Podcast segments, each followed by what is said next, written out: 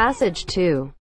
The basic process of how bread is baked is still used today. First, flour is transported daily to the bakeries. Then, the ingredients are mixed at high speed in under 5 minutes.